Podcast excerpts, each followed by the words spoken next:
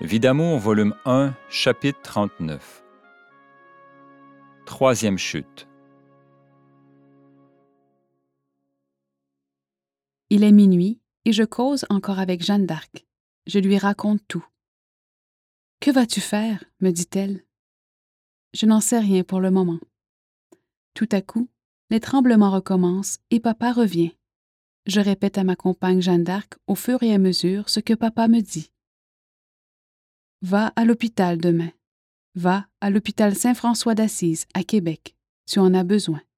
Ne t'occupe pas du voyage. Tout va s'arranger seul. Un jour, des saints seront canonisés vivants. Jeanne d'Arc s'empresse d'aller chercher du lait chaud et une bouillotte, croyant que ça atténuera les tremblements. Mais, comme d'habitude, c'est inutile. C'est la réaction physique qui s'opère chaque fois que mon père me parle, et je tremble tant et aussi longtemps qu'il est près de moi. Comment veux-tu aller à Québec, dit-elle, si tu n'organises pas ton voyage?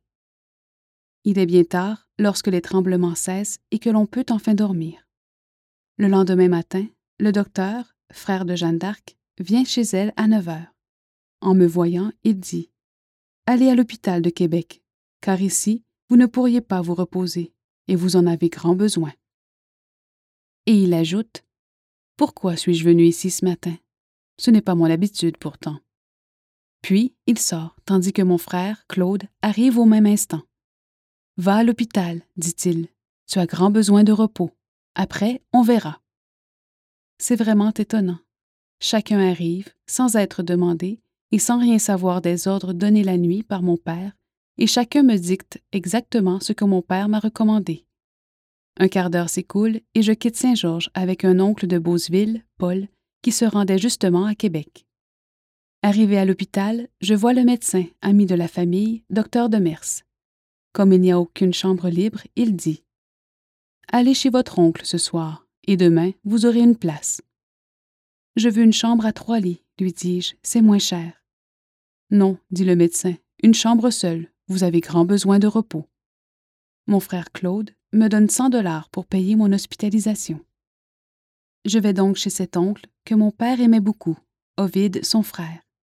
Ce soir-là, deux autres oncles avec leur épouse, sans invitation et sans s'être concertés, viennent passer la soirée. Jusqu'à 23 heures, je parle de papa. Tous écoutent silencieusement, parfois les larmes coulent, car ils aimaient bien mon père.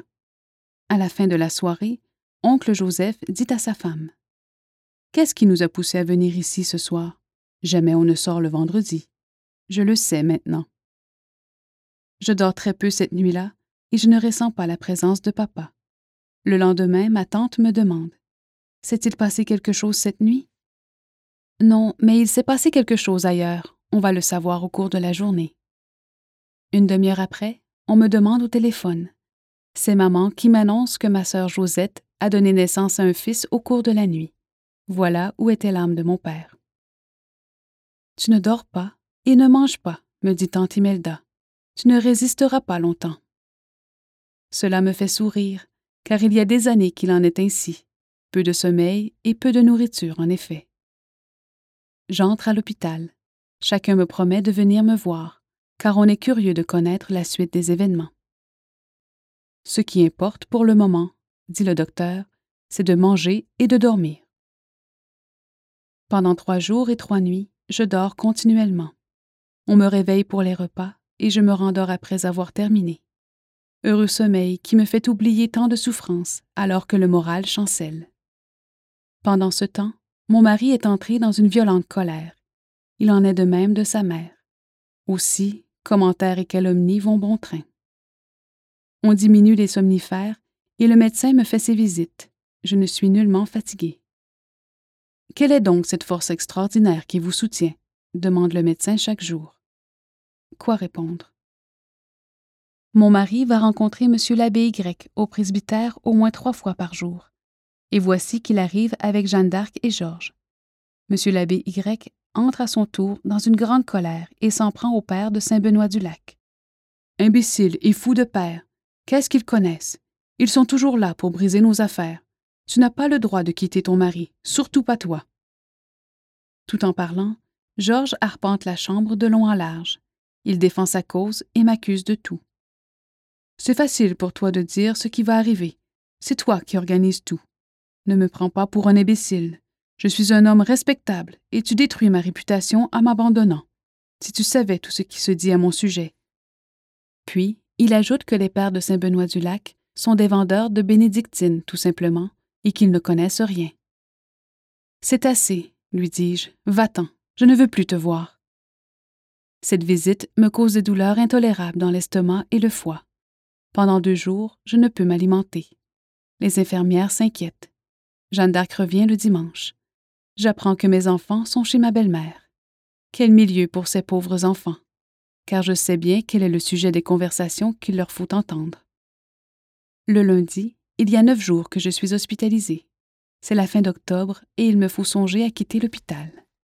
Dans la nuit, mon père revient. C'est curieux. Aucun tremblement. Quand vais-je sortir d'ici, papa? Jeudi. Et tu ne coucheras pas à Sainte-Germaine, ni à Saint-Georges, ni à Québec. Où donc? Ne te préoccupe pas, ne demande personne. Quelqu'un viendra te chercher. Le mardi, Claude me rend visite et me dit qu'il retournera à Sainte-Germaine le mercredi. Si tu veux revenir, tu n'auras qu'à me le dire par téléphone. Puis le docteur vient. Vous me dites bien des choses. Pourriez-vous m'en dire une qui va arriver et que je pourrais contrôler? Oui, docteur, c'est au sujet de ma sortie. Pour mieux vérifier l'origine des inspirations, je lui dis Quel jour puis-je m'en aller? Mon frère peut me ramener mercredi soir et ça ne coûtera pas un sou. Non, dit le docteur, vous partirez jeudi. J'aurai une journée de plus pour étudier votre cas. C'est bien cela. Remarquez ceci. Je ne demanderai personne et quelqu'un viendra me chercher. Je ne coucherai pas à Sainte-Germaine, ni à Saint-Georges, ni à Québec. Toute la famille attend donc celui qui, sans s'en douter, viendra me chercher. La journée du jeudi arrive. Le docteur ne veut pas signer mon congé tant que la personne en question ne se présentera pas. Demandez à la bonne sœur de me téléphoner alors. Le jeudi midi, aucune nouvelle de rien. Je m'endors. Tout à coup, la sonnerie du téléphone retentit. C'est mon oncle Gérard de Beauceville qui est de passage à Québec et qui, par hasard, s'est rendu chez oncle Vide. C'est donc toi qui viens chercher Marie-Paul? dit ma tante. Alors, mon oncle s'informe de tout ce qui me concerne, ne sachant même pas que je suis hospitalisée. Voici qu'il me parle au bout du fil et me demande si j'accepte de retourner avec lui et sa femme dans sa famille à Beauceville. C'est donc lui qu'on m'envoie. Alors, c'est accepté. Je viens te chercher dans quelques minutes, dit-il. À peine est-il entré dans ma chambre que la religieuse arrive. C'est bien celui qui doit venir vous chercher? demande-t-elle. Sur ma réponse affirmative, elle téléphone au docteur qui signe mon congé. Je passe donc deux jours et demi à Beauceville ainsi préservé des visites intempestives que fait mon mari un peu partout dans la parenté, sauf chez mon oncle Gérard. Pour comble de tout, mon mari s'était rendu à l'hôpital, tout juste après mon départ. Pour une fois, il apportait du chocolat à sa femme, qui n'était plus là. De Beauceville, au début de novembre, vers 11h15, je téléphone chez maman et je m'informe de mes enfants. C'est Claude qui me répond.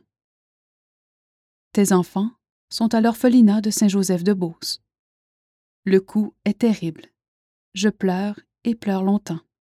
Cette intuition et ce glaive de l'année précédente, au même jour et à la même heure, me foudroient à nouveau. Claude en est ému. C'est la famille de mon mari qui a expédié mes enfants à l'orphelinat. Ainsi, mon Dieu, ce sont là tes coups. Tu m'enlèves donc tout. Où veux-tu donc en venir? Au moins, Aie pitié de ces victimes innocentes qui n'ont jamais demandé à naître. Je ne peux dîner. Ma tante pleure avec moi. Le lendemain, j'arrive à Sainte-Germaine. Le surlendemain, mon mari fait éruption dans la maison. Il parle, il pleure, etc. Après son départ, je fais une autre crise. Indigestion, douleur aiguë dans le foie et l'estomac. Visite du médecin qui administre deux injections. Tu as les nerfs en boule, le foie et l'estomac sont durs comme la pierre. Comment peux-tu digérer? me dit le docteur Perron, si bon et si compréhensif. Ça fait sept ans au moins que tu aurais dû laisser ton mari. Tu en as pour des mois et des mois avant de te remettre. Les enfants sont au pensionnat, a dit mon mari. Si tu veux les enfants, tu passeras chez mon avocat.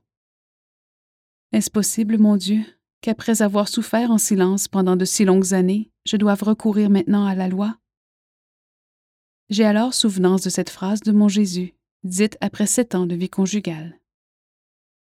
Si ce n'était que la moitié, mon enfant, tout se terminera par la cour. Je me rends donc, avec mon frère Grégoire, chez l'avocat Baillargeon, afin de savoir de quelle façon, légalement, on pourrait arranger les choses. Et je raconte ce qui se passe. Vous avez tous les droits de poursuivre votre mari, dit l'avocat. Georges a toujours été une tête carrée. Puis, je me dirige vers notre maison pour aller chercher des vêtements. J'y retrouve Georges et ma belle-mère qui se prépare à faire son lavage en se servant de ma laveuse et de ma sécheuse automatique. Le moment est donc venu de jouer carte sur table. Il y a déjà si longtemps que les choses vont mal.